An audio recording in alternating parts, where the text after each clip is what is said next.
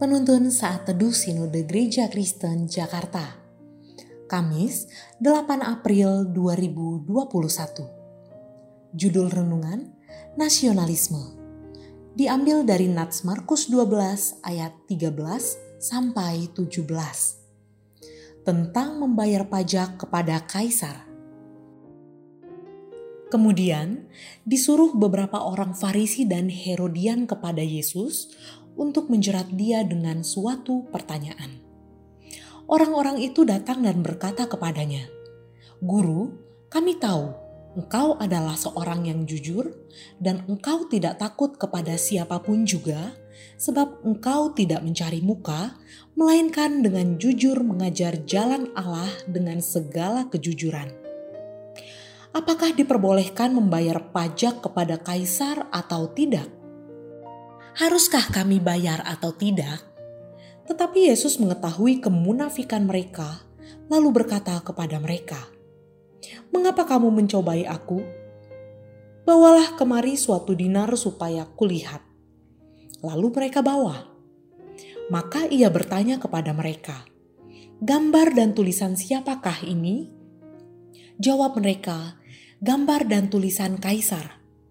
Lalu kata Yesus kepada mereka, "Berikanlah kepada Kaisar apa yang wajib kamu berikan kepada Kaisar, dan kepada Allah apa yang wajib kamu berikan kepada Allah." Mereka sangat heran mendengar dia. Istilah nasionalisme sering dipahami secara keliru. Mereka yang setuju dengan kebijakan pemimpin negara dianggap nasionalisme. Sebaliknya, orang yang mengkritik dianggap tidak nasionalisme. Padahal nasionalisme adalah paham yang menciptakan dan mempertahankan kedaulatan negara. Bisa juga berarti paham untuk mencintai bangsa dan negara sendiri. Bagaimana seharusnya kita memiliki sikap nasionalisme berdasarkan kebenaran firman Tuhan? Orang pernah bertanya kepada Yesus, "Apakah patut membayar pajak kepada Kaisar?"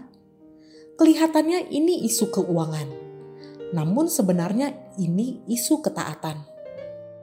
Waktu itu, pajak merupakan bentuk ketaatan kepada Kaisar Romawi.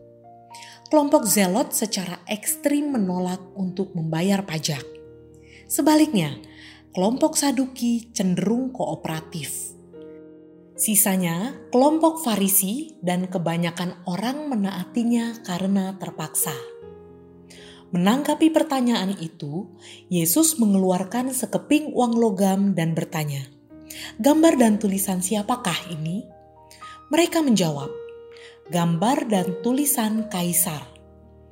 Lalu Yesus berkata, "Berikanlah kepada Kaisar apa yang wajib kamu berikan kepada Kaisar, dan kepada Allah apa yang wajib kamu berikan kepada Allah."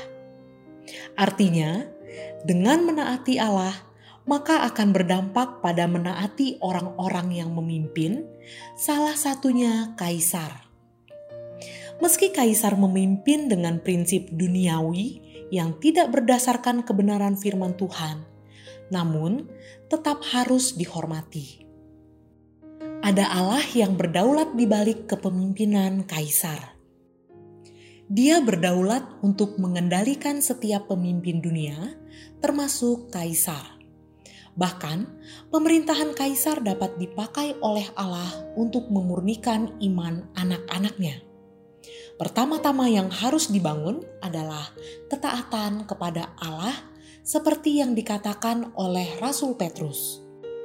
Kita harus lebih taat kepada Allah daripada kepada manusia. Sebagai orang yang telah dimerdekakan oleh Kristus, kita harus taat sepenuhnya kepada Allah. Dari ketaatan itu, kita akan dimampukan untuk menaati, menghormati setiap pemimpin, termasuk pemimpin bangsa kita.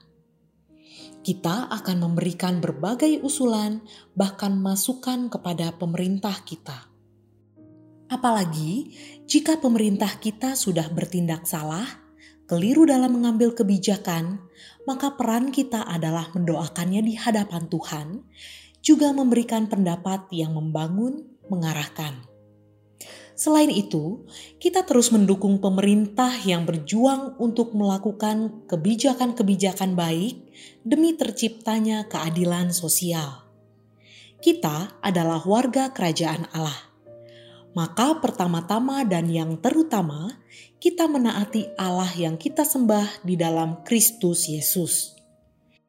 Dari situ, kita akan memperoleh cara pandang yang benar dalam memerankan status kita sebagai warga negara Indonesia, yaitu turut menciptakan kebaikan bersama di tengah-tengah bangsa sehingga terwujud kesatuan dan persatuan bangsa.